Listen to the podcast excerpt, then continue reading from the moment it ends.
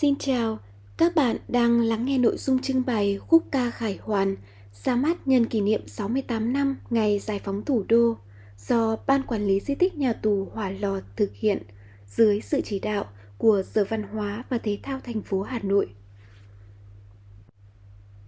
Trưng bày ra mắt ngày 5 tháng 10 năm 2022 tại di tích lịch sử nhà tù Hỏa Lò, số 1 Hỏa Lò, Trần Hưng Đạo, Hoàn Kiếm, Hà Nội. Hãy cùng chúng tôi du hành thời gian, trôi theo dòng lịch sử. Lời giới thiệu Tháng 10, tháng của thu sang, của hương cúng mới, của sắc vàng hoa cúc, hoa cung sắc đỏ màu cờ. Trong rực rỡ cờ hoa, giai điệu bài hát Người Hà Nội nhắc nhớ về những ngày khói lửa của mùa đông năm 1946. Hưởng ứng lời kêu gọi toàn quốc kháng chiến của Chủ tịch Hồ Chí Minh, quân và dân thủ đô nguyện chiến đấu với tinh thần quyết tử để Tổ quốc quyết sinh. Qua 60 ngày đêm khói lửa, những người con Hà Nội tạm xa thành phố với niềm tin bất diệt. Sóng sông Hồng vỗ bờ hát mãi, đỏ niềm tin là khúc khải hoàn ca.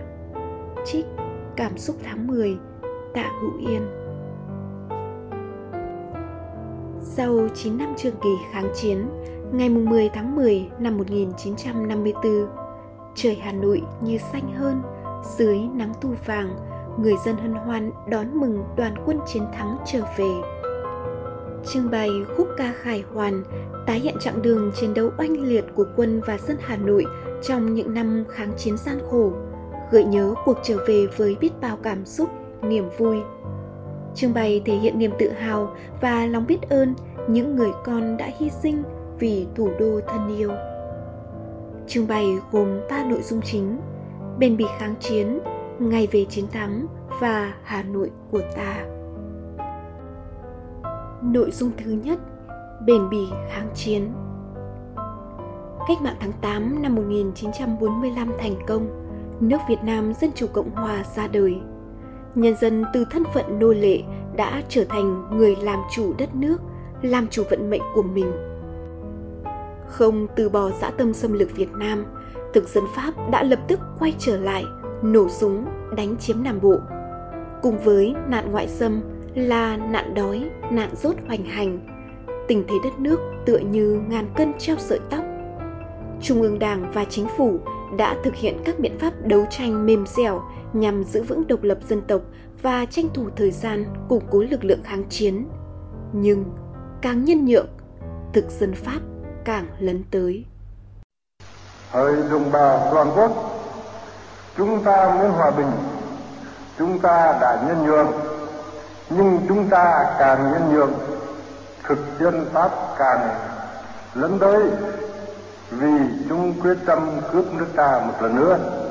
Không, chúng ta thà hy sinh tất cả, chứ nhất định không chịu mất nước, nhất định không chịu làm nô lệ. Lời kêu gọi toàn quốc kháng chiến của Chủ tịch Hồ Chí Minh đã được truyền đi. Áng hùng văn như lời hịch non sông, báo hiệu giờ cứu quốc đã điểm. Hưởng ứng lời kêu gọi toàn quốc kháng chiến, quân và dân Hà Nội đã kiên cường, bền bỉ chiến đấu.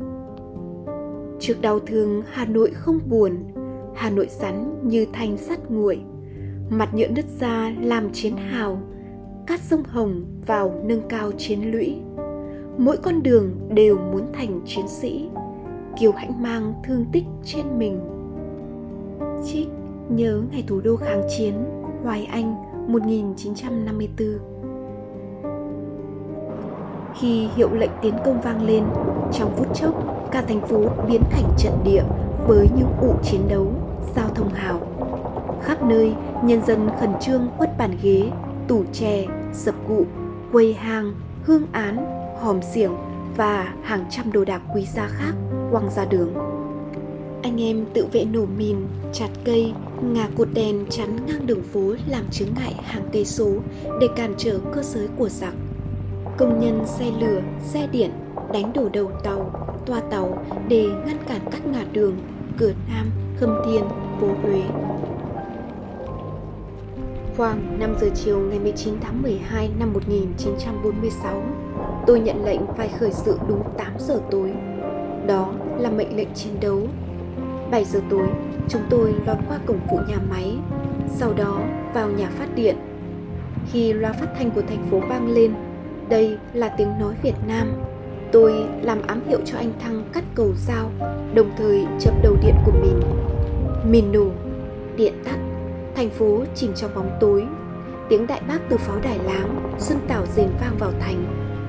Tiếng súng các cỡ và lựu đạn nổ ầm ầm. Cả Hà Nội rực lửa kháng chiến. Lời ông Nguyễn Quý Thành viên tổ phá nhà máy điện Yên Phụ Tối 19 tháng 12 năm 1946 Khoảng 20 giờ Đèn điện trong thành phố vụt tắt Pháo hiệu được bắn lên Trung đội trưởng hô Bắn! sáu viên đạn từ hai khẩu pháo nã vào nội thành. Lúc này, trận địa pháo từ nhiều hướng cùng quân dân trong thành đồng loạt nổ súng. Đứng từ trận địa pháo, nhìn vào thành phố chỉ thấy đỏ rực một góc trời. Lời ông Đỗ Văn Đa, chiến sĩ ở pháo đài Láng tối 19 tháng 12 năm 1946. Cả Hà Nội không ngủ trong đêm đầu kháng chiến. Cột điện cây cối vặn mình đổ rầm rầm. Tiếng trong tức xa beng, tiếng cúp bổ xuống mặt đường nhựa, đào bật đất đá lên. Tiếng xe bò chạy lông sòng sọc, chở đất, cát, gạch, gỗ, sắt. Người già, người trẻ, đàn ông, đàn bà cùng nhau đẩy những toa xe điện xe ô tô ra các đầu đường hò nhau lật đổ. Người ta khuân bàn ghế hòm tủ đưa ra mặt đường làm chứng ngại làm nắp hầm nắp hào giao thông. Nồi niêu song, chảo chậu thùng thúng mùng tất cả những đồ dùng ấy đều được huy động đưa ra làm bãi mìn. Chỉ một đêm hà nội biến dạng thành một chiến trường. Trích những người cảm tử kể chuyện chiến đấu ở liên khu 1 Hà Nội. Hà Nội ngày ấy trở thành một mặt trận đấu tranh kiên cường. Mỗi ngôi nhà là một pháo đài, mỗi đường phố là một chiến tuyến mỗi người dân là một chiến sĩ quân và dân thủ đô với tinh thần quyết tử để tổ quốc quyết sinh không quan ngại hy sinh đã chiến đấu quả cảm sáng tạo giành giật với kẻ thù từng ngôi nhà, góc phố, kiên cường giam chân địch suốt 60 ngày đêm. Hà Nội cháy khói lửa ngập trời, Hà Nội hồng, ầm ầm rung sông hồng reo thét lên sung phong căm hờn sôi gầm súng. Bùng cháy khắp phố ta ơi, vùng lên, chiến sĩ ta ơi.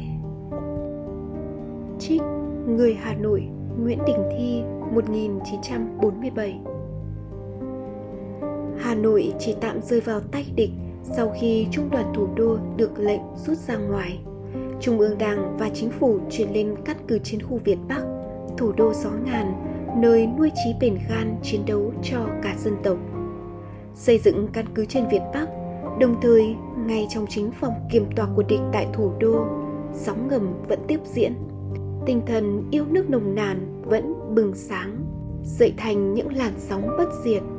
Những trái tim vẫn luôn chờ mong đến ngày thủ đô được giải phóng.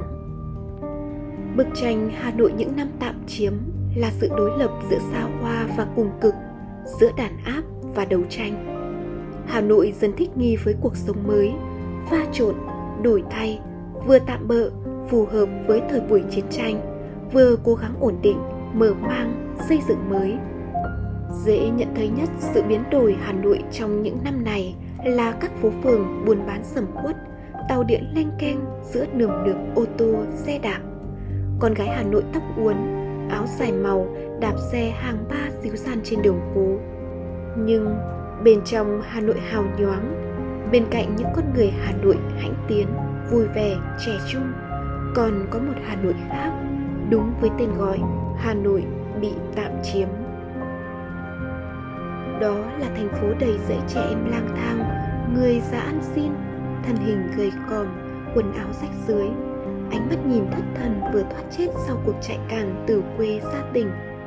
Đó là thành phố nghênh ngang lính commando quần áo giản di tây đen sạch mặt lê dương mũ đỏ đầy dãy cảnh sát áo vàng cảnh binh áo tím, mật thám, phong nhi chìm nổi với tiếng phanh rít chói tai của xe bọ hung bắt người trong những cuộc vây giáp khủng bố ban đêm. Và đó là Hà Nội với khủng khiếp, xả lim, nhà công an Bắc Việt, tường đá hỏa lò, trại giam nhà tiền, thanh liệt, liệu sai. Trích Văn nghệ Hà Nội những năm 1947-1954 Lê Văn Ba Sống trong vòng kiềm tòa của kẻ địch Nhưng người dân Hà Nội vẫn một lòng hướng về cách mạng nhiều cán bộ, bộ đội, du kích đã hy sinh để bảo vệ cơ sở Chiều 17 tháng 1 năm 1950, nhờ du kích địa phương dẫn đường, chúng tôi chia làm 3 mũi tập kết gần sân bay Bạch Mai và đột kích theo ba hướng khác nhau. Cũng rất may là đêm đó, sương mù dày đặc nên chúng tôi trèo lên máy bay gài mìn mà đèn pha của địch không phát hiện được. Anh Khang cà phê khi trèo lên đặt mìn bị ngã trèo chân rồi lạc đường không ra được, đã hy sinh. Nhưng chúng ta đã chiến thắng giòn giã. 25 máy bay bị tiêu diệt, hàng chục vạn lít xăng bốc cháy. Lời ông Đặng Văn Nguyên, nguyên tiểu đội trưởng thuộc tiểu đoàn 108 đánh sân bay Bạch Mai. Nguồn trận đánh lẫy lừng nối Hà Nội Điện Biên, báo An ninh Thủ đô ngày 4 tháng 3 năm 2014. Đó là câu chuyện về đồng chí Trần Bình, đội viên đội hành động trừ gian diệt tề thuộc Công an quận 6, Hà Nội. Đồng chí Trần Bình được giao nhiệm vụ trừ khử tên Việt Gian trước Đình Chi, Chủ tịch Hội đồng An dân Bắc Việt. Sau chiến công đó, đồng chí được cấp trên tin tưởng giao tiếp nhiệm vụ tham gia trừ khử tên Buknik, tránh mật thám liên bang Đông Dương, là tên thực dân cáo già, quỷ quyệt đã sát hại nhiều cán bộ cách mạng của ta. Tuy nhiên, kế hoạch bị lộ, đồng chí Trần Bình bị bắt, giam tại nhà tù Hỏa Lò. Bị kết tội với hai án tử hình, ngày 19 tháng 5 năm 1950, đồng chí bị thực dân Pháp xử bắn tại cầu đuống. Cùng với các hoạt động chiến đấu của chiến sĩ, các phong trào đấu tranh của học sinh sinh viên vẫn bùng lên mạnh mẽ. Cuộc đụng độ chính trị đầu tiên nổ ra giữa người dân thủ đô và nhà cầm quyền tay sai thực dân Pháp là cuộc bãi khóa của học sinh các trường Chu Văn An, Trương Vương tháng 12 năm 1949. Cuộc bãi khóa kéo dài 12 ngày, kết thúc thắng lợi. Tiếp đó là lễ truy điệu học sinh Trần Văn Ơn bị sát hại tại Sài Gòn.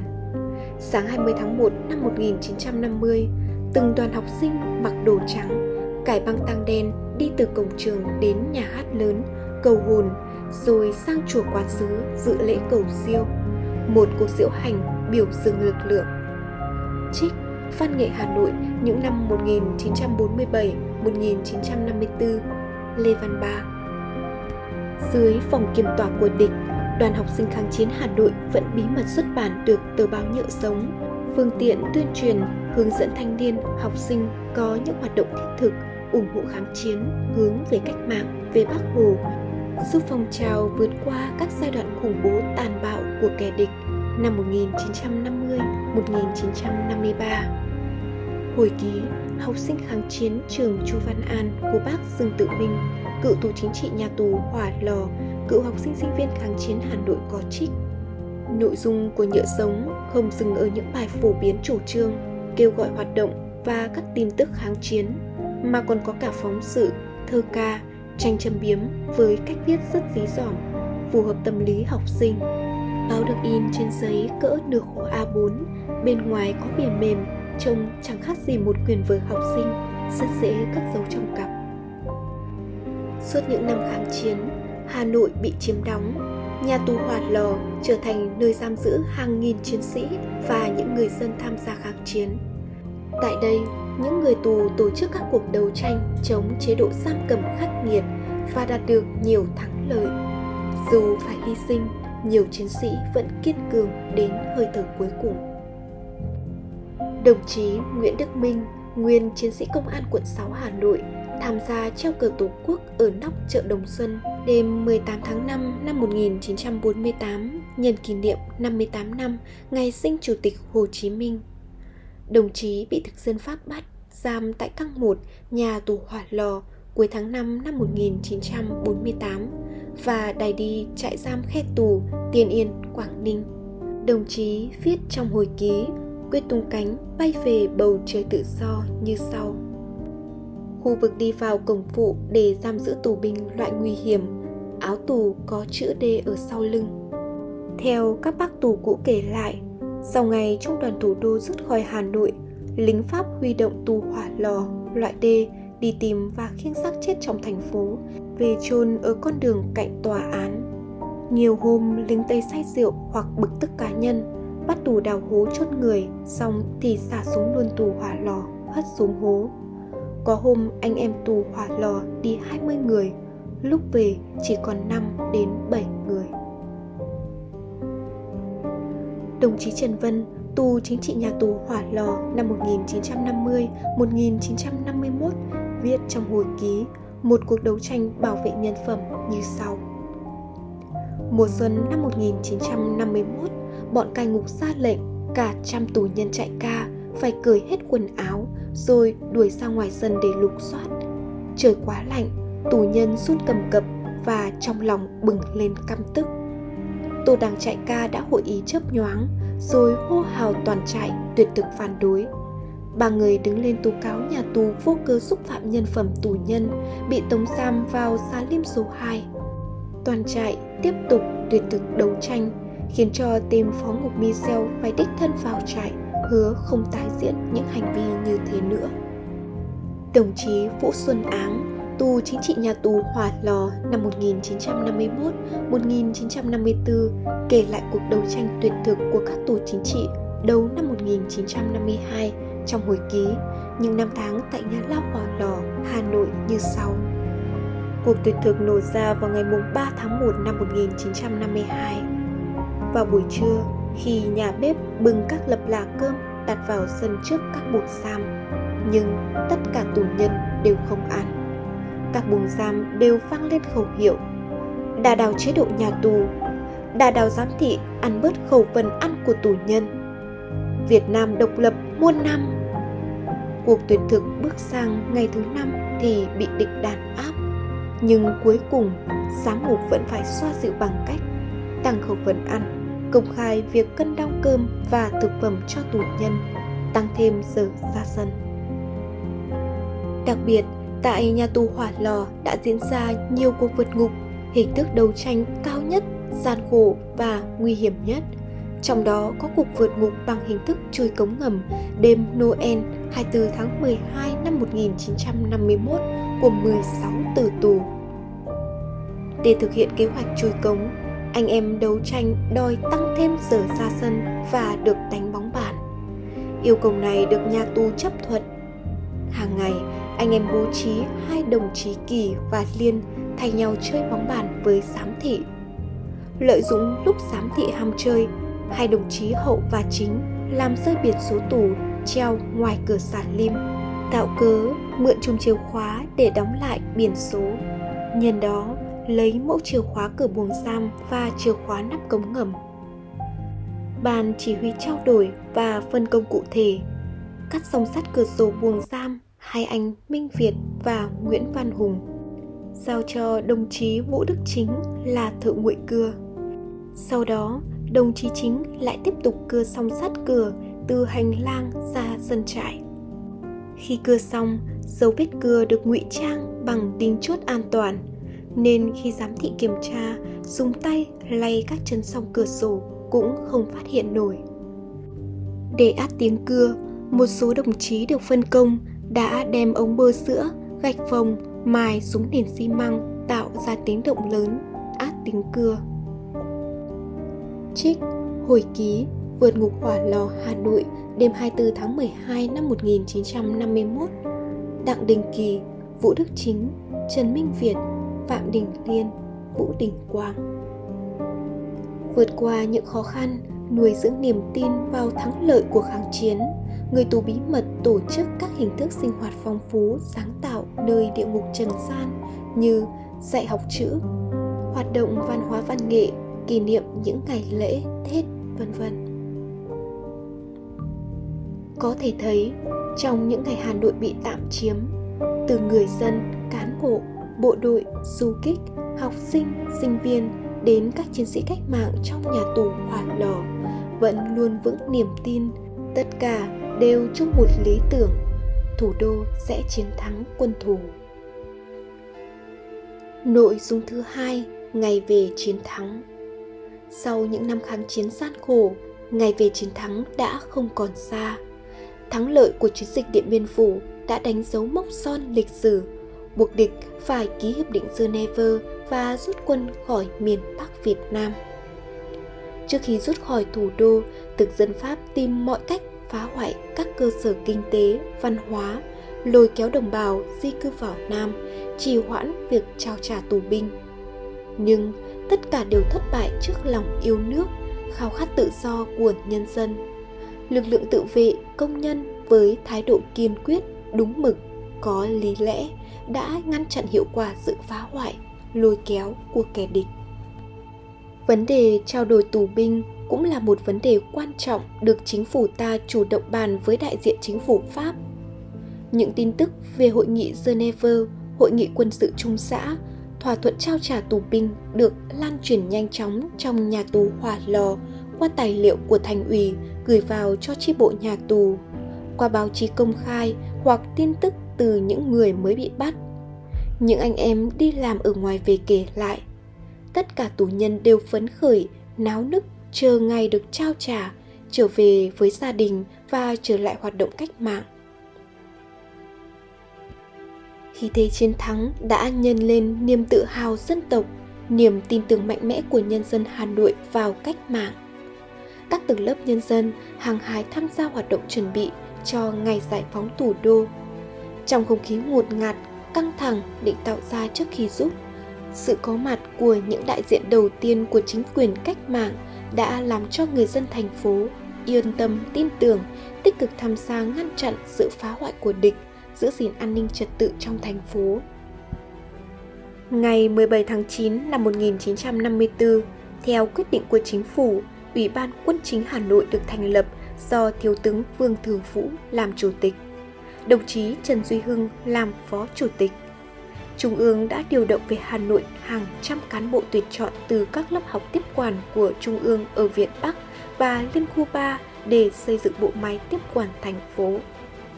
Trích Lịch sử Đảng bộ thành phố Hà Nội 1930-2000 Ban chấp hành Đảng bộ thành phố Hà Nội Nhà xuất bản Hà Nội Đầu tháng 10 năm 1954, đội hành chính và đội trật tự đã tiến hành bàn giao các cơ quan, công sở, công trình công cộng. Ngày 6 tháng 10 năm 1954, quân Pháp rút khỏi quận Lỵ Văn Điển là quận lỵ đầu tiên ở ngoại thành được giải phóng, tiếp đến là thị xã Hà Đông. Ngày 7 tháng 10 năm 1954, những đơn vị chủ lực có nhiệm vụ tiếp quản thủ đô theo nhiều đường tiến về Hà Nội. Ở những khu vực được tiếp quản, người dân nhộn nhịp trang khẩu hiệu, dựng cổng chào, treo đèn kết hoa, chuẩn bị đón ngày mùng 10 tháng 10 lịch sử. 16 giờ ngày mùng 9 tháng 10 năm 1954, tốp lính Pháp cuối cùng rút qua khỏi cầu Long Biên, quân ta hoàn toàn kiểm soát thành phố. Lực lượng tiếp quản đã bảo đảm tính mạng, giữ vững cơ sở vật chất, phối hợp với các đoàn thể vận động nhân dân Hà Thành chuẩn bị cho ngày giải phóng. Các chị, các mẹ thức suốt đêm để mai cờ đỏ sao vàng, băng run khẩu hiệu. Thanh niên nam nữ hăng hái dựng cổng trào, sang đèn kết hoa trên các đường phố. Tất cả đã sẵn sàng cho ngày về chiến thắng.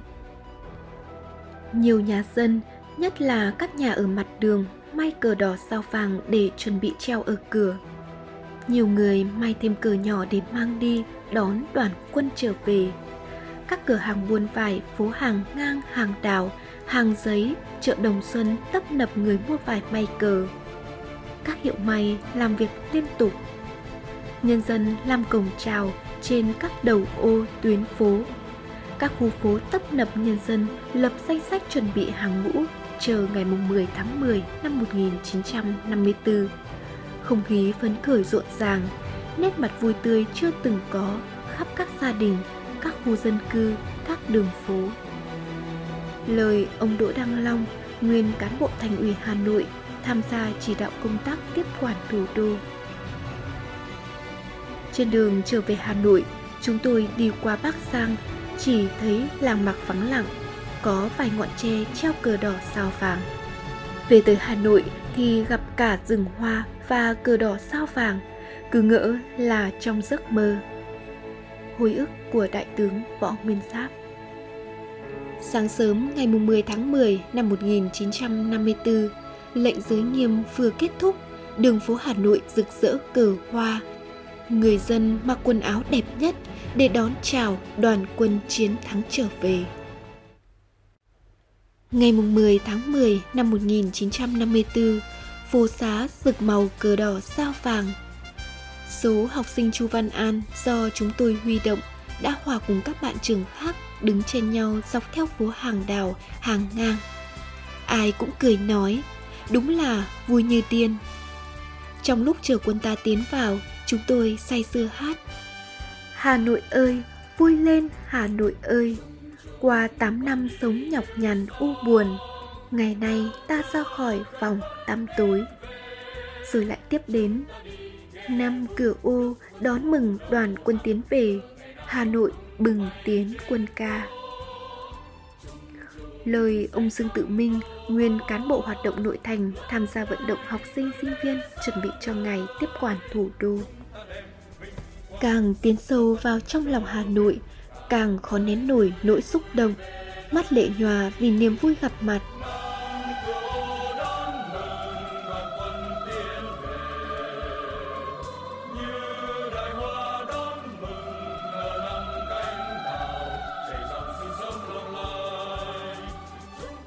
từng đoàn thiếu nữ ôm hoa đồ ra đường tặng bộ đội, cài lên súng, tung lên xe. Những tốp thiếu nhi tay vốc từng nắm hoa giấy tung lên như thả những đàn bướm muôn màu nhỏ li ti bay xả vào những chiếc xe trận đang từ từ lăn bánh đi qua. Nhân dân hò reo phất cờ, vẫy hoa, bộ đội đi giữa rừng cờ, rừng hoa, rừng người, tươi như hoa. Trích trưởng thành trong chiến đấu Trung tướng Vương Thừa Vũ Nội dung thứ ba Hà Nội của ta Sau ngày giải phóng, nhân dân Hà Nội tiếp tục vượt qua khó khăn để tạo dựng cuộc sống mới. Vừa xây dựng thủ đô, vừa kháng chiến chống Mỹ, người Hà Nội vẫn vươn lên bằng niềm tin sắt son vào Đảng, vào chân lý bất diệt. Không có gì quý hơn độc lập tự do. Gần 70 năm đã trôi qua từ ngày tiếp quản thủ đô, hơn 30 năm tiến hành đổi mới, đời sống người dân và bộ mặt thủ đô có nhiều thay đổi. Những ngôi nhà cao tầng san sát, rực rỡ ánh đèn, những đường phố rộng rãi. Hà Nội đang vươn cao để quyết tâm xây dựng thủ đô giàu đẹp, văn minh, hiện đại. Nhưng ký ức về thủ đô anh hùng vẫn còn mãi với thời gian những địa điểm được tiếp quản ngày ấy giờ trở thành chứng nhân lịch sử, gợi nhớ những thời khắc không thể nào quên. Những thế hệ công dân thủ đô sinh sau ngày 10 tháng 10 năm 1954 dù không được chứng kiến những giây phút hào hùng đó, nhưng vẫn cảm nhận được niềm tự hào từ các thế hệ cha anh và sẽ luôn ghi nhớ, biết ơn những chiến sĩ đã ngã xuống vì nền độc lập tự do của dân tộc, vì sự toàn vẹn của hà nội, thủ đô anh hùng, thành phố vì hòa bình.